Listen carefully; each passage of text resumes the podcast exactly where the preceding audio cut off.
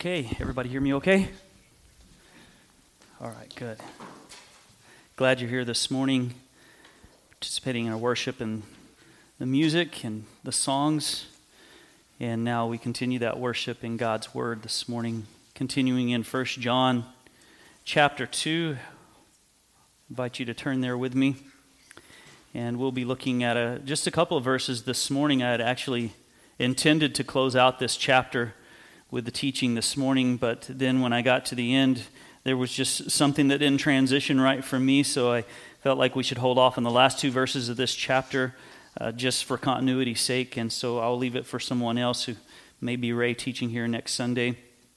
But uh, let's just uh, look at this together this morning. I'll read it, and then we'll go to the Lord one more time in prayer.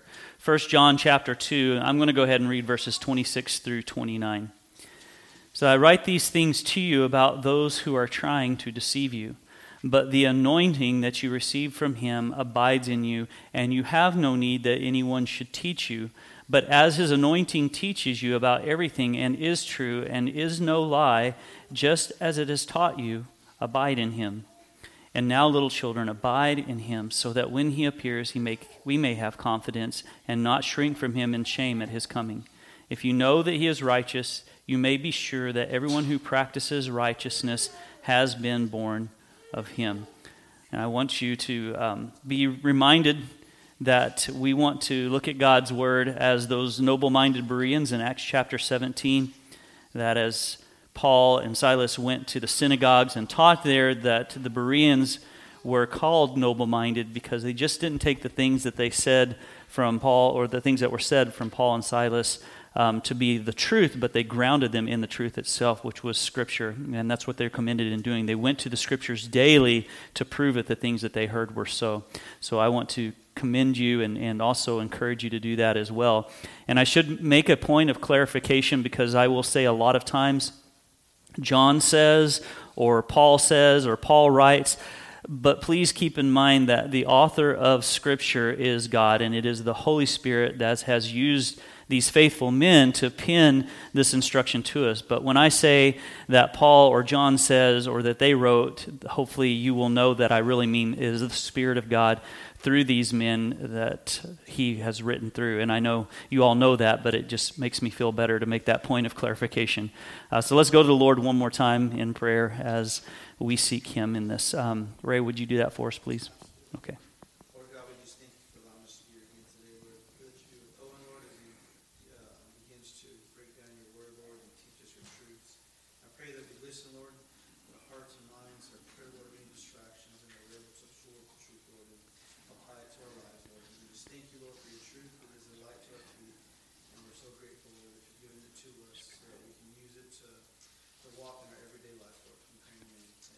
Amen.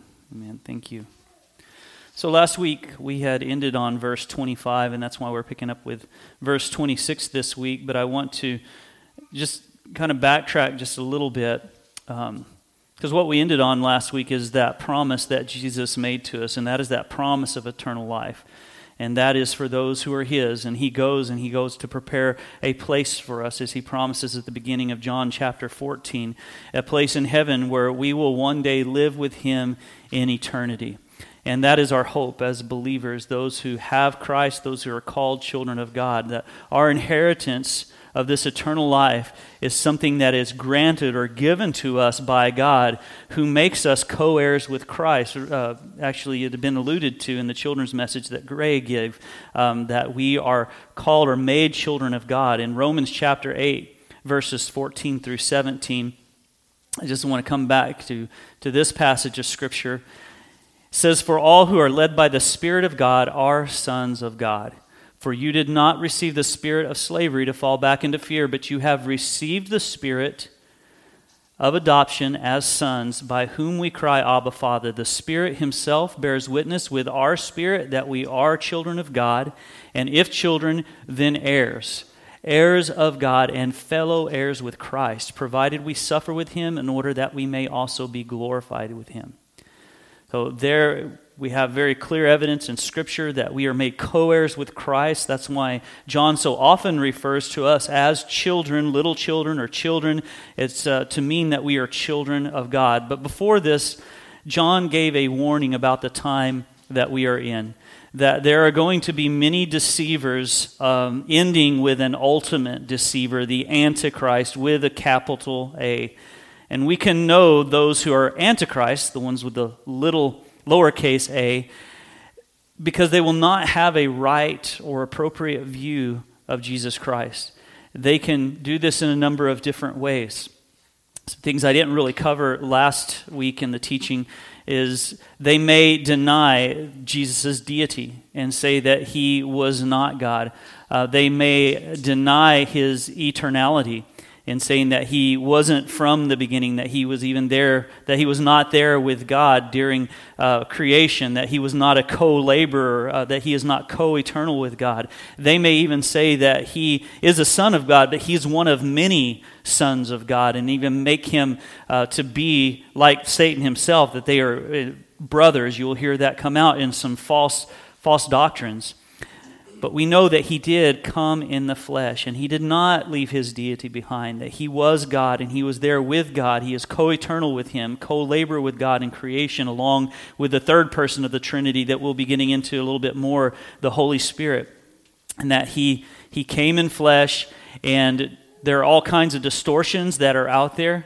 But John laid it out simply for us and said that if you deny the Son and these things concerning the Son, then that is to deny the Father as well.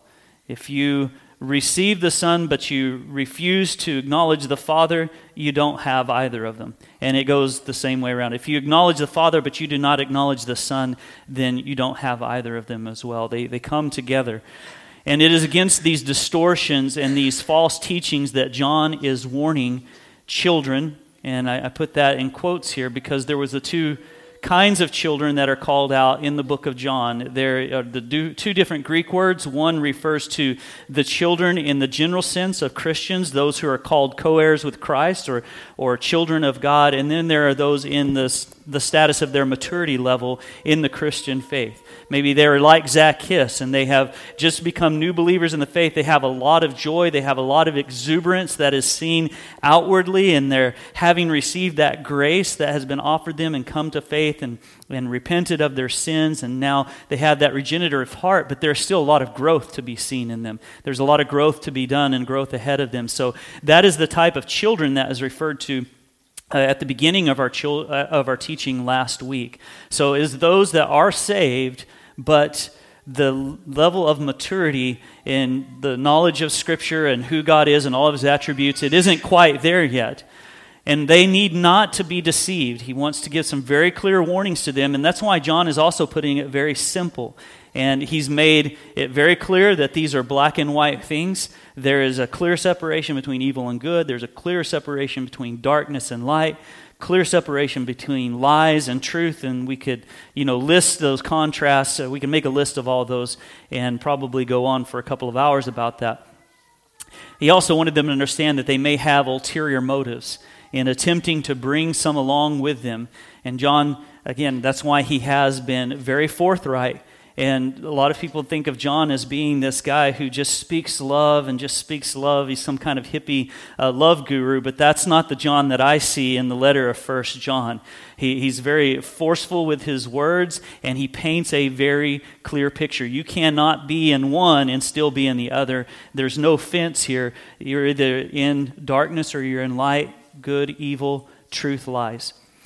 Now, when I worked uh, for the land management agency, we had a DEA agent come and give a presentation to our field personnel. And they wanted us to be informed about what to look for if we came upon an illegal dump site and how to distinguish, you know, what was regular trash um, and, you know, just household items that were discarded carded and what was used for methamphetamine production. Because there are certain things that uh, were unique to the making of methamphetamine if we came across an illegal dump site. You, you want to avoid this, you don't want to touch that. So that's what he was there to do. But he told us of a story uh, about a Walgreens in Albuquerque, Albuquerque, New Mexico, where he lived and worked. And they were called there to investigate something that was reported as suspicious. And when he and another agent had walked into the door of the store, they immediately saw what the suspicion was. There at the front of the store, as soon as one walked in, was a shelf labeled Manager Special. You know, we see that. That's pretty typical. Uh, but there on that manager's special shelf was all the makings one would need for making methamphetamine. And it was conveniently located there right at the front of the store. And it was also marked down. And they immediately asked to speak to the store manager about this. And when the store manager was asked about what all of those items on the manager's special list were there for, he replied, Well, they had taken a recent inventory of the store and they had found what they sold the most of. And so they decided they would just make that available on the manager's special shelf and then also mark down the price for everybody so it would be conveniently located. Uh, well, when the DEA agents uh, told him that most of those items marked down and on special were used in the making of, of methamphetamines, he turned white. You know, he told them uh, he had no idea that that was what they were used for. So you can see there that he was not intelligent in the way that this illegal drug was made, and he was deceived or he was confused, and he had put together all these products and marked them down and made it easy on the illegal drug makers. And so he unwittingly uh, put out there things that were combined to harm people and those who operated under nefarious means. And I use that to illustrate here that you know John is telling us Christians that we need to know about God and the richness of who He is so that we have a deeper knowledge of who He is, but we also need to go into our words to see who our adversary is. We need to know about his means and his modes of operation and how we can easily be deceived. To refuse to learn anything about him is to open yourself up to deception, just like, you know, the poor manager who was selling meth products unknowingly. We need to know what to look for when it comes to things that appear good superficially, but at their core, they are intended to harm us spiritually. And in verse 26, John lays out the reason for his writing these things to them. He says, I write these things to you about those who are trying to deceive you. He wants their eyes to be open. He wants that they know the truth, that they abide in that truth, and a couple of verses back, and part of our study last week was this important reminder where in verse 24 he says, Let what you heard from the beginning abide in you. That's like saying, take root in you, let it thrive, let it live in you. He says, If what you heard from the beginning abides in, in, in you, then you too will abide in the Son and in the Father. In other words, don't depart from what you've heard from the beginning. And we uh, we could go all the way back to the Old Testament, you know, looking at what the prophets had foretold and who the Messiah would be. But we also know that John and the others that wrote New Testament scripture were apostles of Jesus Christ, that they, learned they learned from him, that they were taught by him, that they, they walked with him during his earthly ministry, that they witnessed many thousands of miracles that he performed, and that they had seen him crucified on the cross. And then three days later, they saw him a resurrected, living Savior, and they wrote of these accounts so that they would know so that people would know that he was their Messiah. And this is all that John is calling them to look back upon. Know this from the beginning. This, is, this will stand the test of time. It'll, it will be there because God is faithful to preserve it. Trust in what you have heard, trust in what the word tells you. So, we are to let that word abide in us, and we are to abide in him. And then John goes on to comfort them by affirming their salvation. And that's what we find in verse 27. He says, But the anointing that you received from him abides in you, and you have no need that anyone should teach you. But as his anointing teaches you about everything and is true and is no lie, just as it has taught you, abide in him. And I keep referencing back to last week, but there we talked about that one time baptism of the Holy Spirit that is the regeneration of our hearts. And when we think about an anointing, that's the anointing, the initial anointing that I think about, that God anoints us, that it, that is His salvation. He washes over us, that we're saved at that point. But then there is that continual progressive sanctification. We call, that, call it that a lot um, that is at work within us and that we should be walking in. When we think of the anointing here, We may imagine, you know, someone pouring over us like a, a, an oil or something like that. And uh, other times you may think of the anointing being someone, you know, putting some oil on their hand and rubbing it on your forehead and doing some kind of a weird gesture there. That would be like the physical uh, way of looking at it. But there is this aspect of it that uh, I want to look at, and that is the spiritual anointing that we receive at salvation by the Holy Spirit. And I pulled this verse into the teaching last week, and I'm going to use it again. That's from Titus 3, verses 4 through 7.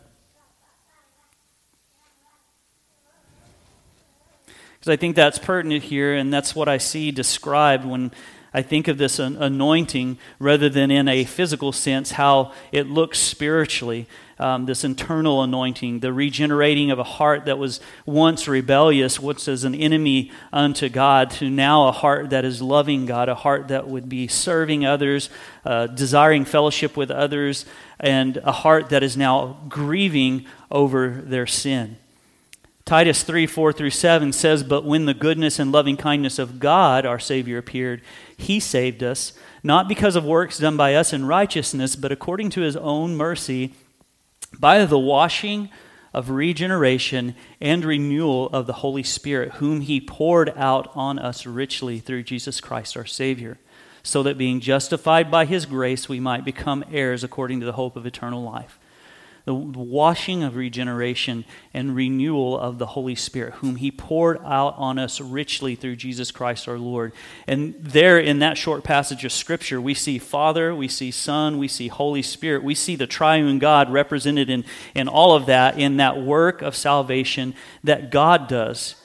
As it starts out, but when the goodness and loving kindness of God our Savior appeared, He saved us not according to works done by us in righteousness. But then there is that regeneration work of the Holy Spirit that almost looks like a, a, an anointing there where he says he poured out on us richly through jesus christ our savior and that's what i want to have in mind when i think about the anointing of the holy spirit is this act of god in salvation and i should say act of god father god son holy spirit because all of them are embodied in that text then, uh, now coming back to what John says, picking back up in verse 27 again, he says, But the anointing that you received from him abides in you, and you have no need that anyone should teach you.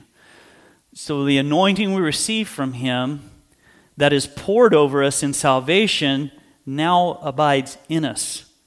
So, there's kind of a difference between something pouring over and then something also dwelling within but that is what happens in salvation.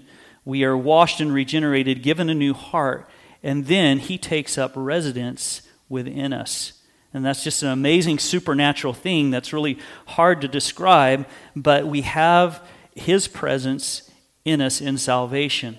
He poured out on us richly His salvation, and then now He abides in us. And what I'm going to say here now is commentary. So take it as that, but there are some who describe false teachings that were around at that time, and you could also say that they are even around today. In fact, I would say, yes, they are around today, that describe themselves as having this special kind of knowledge or a special truth outside of Scripture that no one else knows because they have some kind of special knowledge, and they may even call it they have a special anointing on them that grants them a special ability to discern something other than Scripture that is truth that they need to speak to you, that they need to share with you, and you need to be very careful about anyone that comes and says, Well, now you've got this special anointing, or I've got it, and now because I'm privileged, um, just take my word for it that, uh, you know, it, there's a special initiation process or, or something like that. And so I think that is one of the reasons why John is making it clear this anointing by the Holy Spirit, what he's talking about here, is not what maybe they may be hearing from some of the false religions. Because if it is Gnosticism primarily that he's refuting, or other philosophies, you know, the ones that Paul warns about in our study of Colossians, that they may claim to have some special truth that is given to them through some special anointing. That is not the, the Spirit's anointing. The Holy Spirit anoints regenerates at salvation, but now the Spirit is in you. And that's why I say you don't have, need anybody to teach you. You don't need some special revelation from one who claims to have a special knowledge of God. We have the promise of that uh, from Jesus, that we have the Holy Spirit who makes his home within us, and that we are not just poured over, and then after we dry off, you know, then it's no longer there with us, but we are poured over in that regenerative work of salvation, and then the Holy Spirit comes to dwell within. we have the promise of that from Jesus in, in the Gospel of John. If you want to turn there with me, I've been referencing, I think, this chapter the last couple of Sundays in chapter 14 of John. I think last Sunday, where I was um, talking about it, was when he promises that he goes and to prepare a place for those who are his, that they will come there to dwell there with him. He, he goes to the Father and he's making that dwelling place for us in heaven. And he says, If it were not so, I would not have told you. And then he goes on to make this promise to his disciples and to us. In John chapter 14, verse 15, If you love me, you will keep my commandments and I will ask the Father, and he will give you another helper to be with you forever. Even the Spirit of truth, whom the world cannot receive because it neither sees him nor knows him. You know him, for he dwells with you. And what else does it say? And will be in you. That the abiding presence of God by the third person of the Godhead, the Holy Spirit, now dwells within you. When you're saved, he gives you that other helper, and that is the Holy Spirit that we are talking about. That our in spirit is enjoined with Him in salvation. And to have the Spirit is to have the Father and is to have the Son. It is an amazing thing that we have this supernatural union with God by the Spirit and through the Son. And it is in Him, in us, that should cause us in, to rejoice in that hope that we have of eternal life with Him that we talked so much about at the end of the message last week. But if you're not, one of the things I, I just want to point out here, so I'm going to take us down a little bit of a rabbit trail because uh, John focuses a little bit more on something else here about what the Spirit does within us, you know, in terms of being the teacher that we have within us. But I just want to take a moment to talk about the work of the Spirit to also grieve us when we sin. And I didn't know that Ray was going to kind of put that into his, his teaching this morning about, you know, what would cause us to confess and why we should see something different about our lives. And one of the things we should see that's different by the abiding of the, pre- the Holy Spirit is that we are now grieved by that sin. It is no longer just a flippant thing to us that we could care less about, but when we know we grieve the Spirit within us, we should want to confess that because we are grieved as well. And so it's just something that the Spirit works out in the life of a believer when one is truly saved. And if you are not grieved by your sin, then that should be cause for concern because we should find that what we experience when we do sin, and as John has already said in this letter, we're going to sin, right? And that's why we need the advocate, which is Jesus Christ. But the, the thing that convicts us is we know we've grieved his spirit when we do sin. We shouldn't find ourselves uh, reveling in our sin without any desire to confess and repent of it. Paul's letter to the Ephesians says this in Ephesians chapter 4, verses 29 through 32. Ephesians 4, 29 through 32. Let me give you a moment to turn there and I'll grab some water for myself.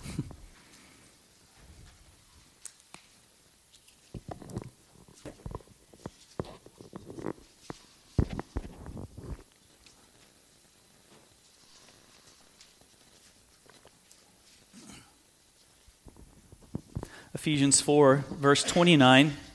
Let no corrupting talk come out of your mouths, but only such as is good for building up, as fits the occasion, that it may give grace to those who hear.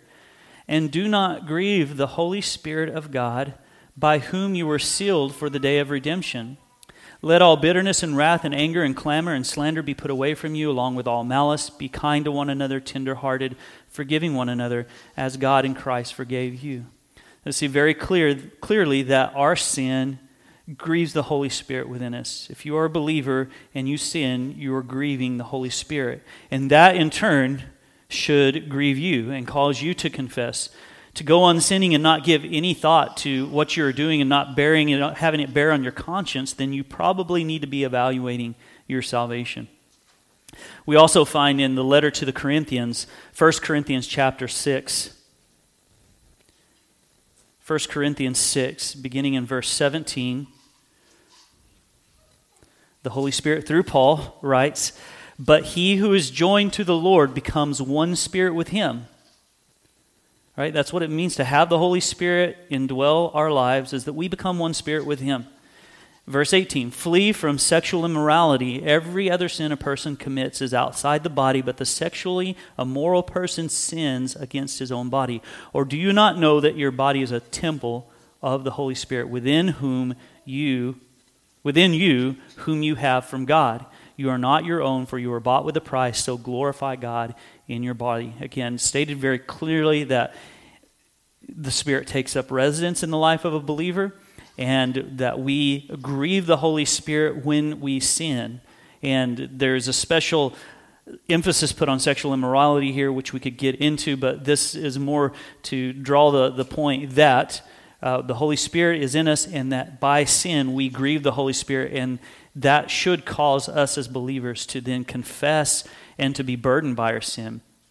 And I don't know about you, but when I commit a sin, uh, and you know, we all sin, but when I do, the grieving that it causes within in me urges me to confess it before God. And there is an awareness of my sin before Him, and I know I need to come and confess and repent, and that is a good thing. And that is part of that sanctification by the Spirit of God within us. In 2 Thessalonians 2:13, but we ought always to give thanks to God for you, brothers beloved of the Lord, because God chose you as the firstfruits to be saved through sanctification by the Spirit and belief in the truth. And so I just wanted to go there for a moment to talk about our sin and how that conflicts with the Holy Spirit in us because we find that in Scripture. Uh, but coming back to John now, telling us we have been anointed and that we have also have his abiding presence within us by the Spirit. And part of what we get is this. It continues on in, uh, in that verse 27. You have no need that anyone should teach you. But as his anointing teaches you about everything and is true and is no lie, just as it has taught you, abide in him.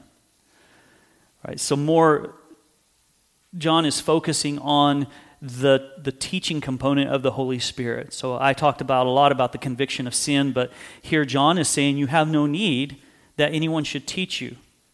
But as his anointing teaches you about everything and is true and is no lie, just as it taught you, abide in him. Now, I want us to go back now to John chapter 14 because we already saw there where the Holy Spirit is promised by Jesus to be given to those who put their faith in him, that he will be with them and he will be in them. And just a little later in that chapter, Jesus will expand on that in describing one of the aspects of the Holy Spirit within is that we have him as a teacher within the Holy Spirit being a teacher within. In John 14, verse 25, it says, These things I have spoken to you while I'm still with you, but the Helper, the Holy Spirit, whom the Father will send in my name, he will teach you all things and bring them to your remembrance, all that I have said to you. And one of the privileges of having the abiding presence of the Holy Spirit is that we can look to him to teach us. I've heard it described as leaning on the Holy Spirit to in, instruct our hearts.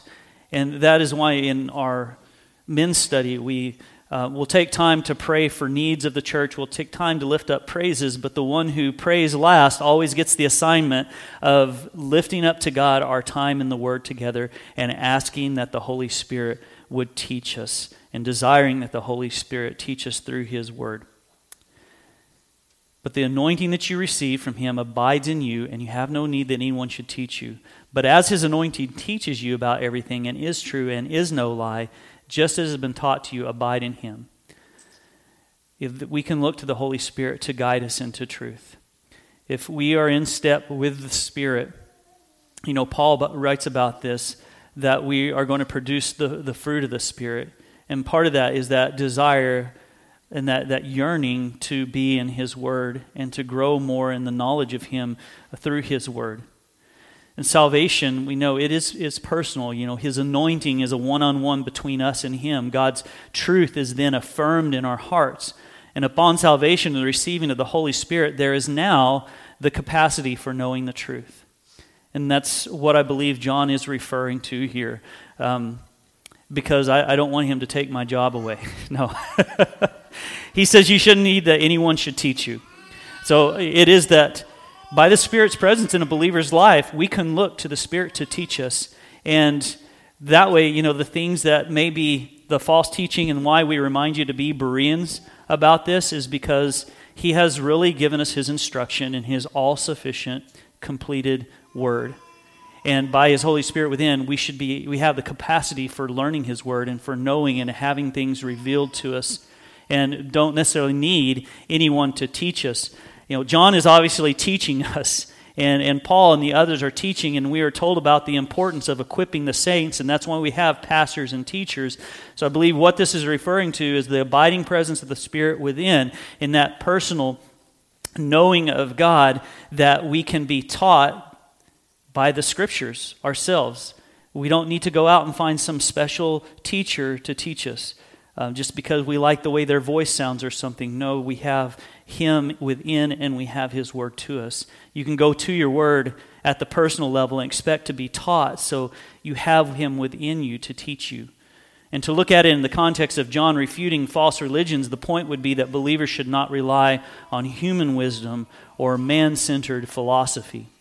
Hearing things taught by those that claim to have the special truth or the special anointing that no one else did, that might hold some appeal you know, oh, really, I'd like to hear what you have to say. But that is why when anyone teaches you of the things of God, you should be able to ground it in Scripture. We should trust in the sufficiency of what God has given us in His Word and by His Spirit in us. And we see the words that John uses there everything and is true and is no lie. It's almost like a threefold thing that he's describing there. In that, I see John describing the completeness of God and His Word that it is everything that we need to test things against, that in it there is no lie, that it is all true. It's what we need to grow in the knowledge of Him, and we can trust it as true and not containing any lies. And I have a privilege of going on a, on a trip here um, to Tanzania with David Dietz and the uh, Institute of Biblical Leadership to teach uh, young men, young pastors there who have churches that they're pastors of and, and they're young, and we're trying to build some foundation there. But one of the tasks that I have is giving them, you know, the sufficiency of Scripture and basically how to study the Scripture and why we can trust in Scripture as being the complete Word of God and the inspired Word of God, and that it is, uh, there are no lies within it, and we can trust in it. So, abide in Him. Let's come back to that. Seek Him, and His Word is the source of all that sustains your Christian life, helping you live in truth. And you may remember last week we looked at the Greek word for abide, and is that meno. And just the word itself to me just sounds kind of soothing. meno, just abide in His Word. It means to survive in it or to live in it. You could say thrive in it, rejoice in it. It is to be in it. If you've ever been in the hospital with an illness or a condition that requires you to, to be uh, placed on an IV, uh, I haven't had that happen to me very often, but it makes me think of that. In some cases, your survival is dependent on having that substance, whether it be nutrients or medicine, actually tied into your veins. And really, that is, to me, kind of that sense of abiding in Him. We are tapped into Christ, we look to Him, the Spirit, to be that sustenance, the nutrients that we need to help us survive spiritually. And that it becomes part of you, right? When that stuff is going into you, it's, it's, it's flowing through your system, it's coursing through you now. And that is that abiding sense that I get from that, that word. It even sustains and provides for us. And even though we don't see the word abide in this passage that I'm going to share with you from Psalm 1, so go ahead and turn there, um, I believe it gives us a wonderful illustration of what abiding should look at look like. So look at Psalm chapter 1.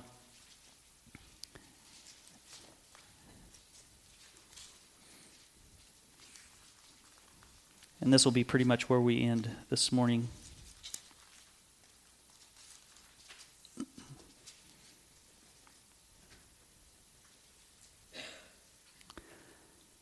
Blessed is the man who walks not in the counsel of the wicked, nor stands in the way of sinners, nor sits in the seat of mockers. But his delight is in the law of the Lord, and on his law he meditates day and night. And the law here is, is the Pentateuch at that time. It's being into God's word, his scriptures, his, his law is truth. For us on this side of the cross, it is the word of God, the Old Testament and the New Testament combined. So that is the instruction to us that is what we should be tapped into. And here is the analogy that we get in verse 3 He is like a tree planted by streams of water that yields its fruit in season, and its leaf does not wither. In all that he does, he prospers. When I think of abiding, I think of the roots of a tree being sunk in and being planted by these streams of water. And what are these streams of water? Well, it's just been described. It is the Word of God we look to that as our source of growth. That the one who is abiding is like a tree that is tapped into God's truth, is being like planted by streams of water, yields its fruit in season, whose leaf does not wither.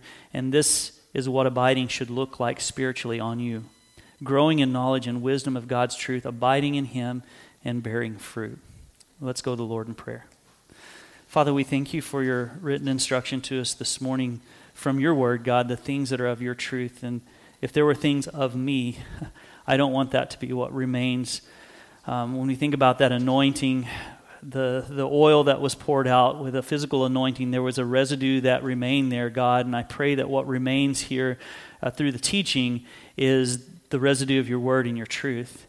And that your Holy Spirit within us would help us to take these things and turn them around in our minds and be able to begin to understand them as we put it into the context of your word God, help us to always be diligent in going to your scriptures and help us to see it with great joy and just loving your word, God, wanting to grow in, in the richness of it and how it describes you and what you have done for us and what you continue to do for us and all these things that we have in you. Such a tremendous blessing, such a tremendous privilege to have this uh, in our lives. And so we thank you for it, God. And we just pray that we are faithful to it here at this church. We pray that as we teach it, that God, we're looking to get everything that we can out of it. And we also pray for that in our personal time of study. We don't just come here and look for me or someone else just to teach us and then we're done for the week. But Lord, we continue to, to go to it as the source of sustainment in our lives, the, the thing that we need for our spiritual nutrition. And Lord, we love you and we praise you. We thank you for everything that you have given us in Christ. And we ask these things in His name. Amen. Amen.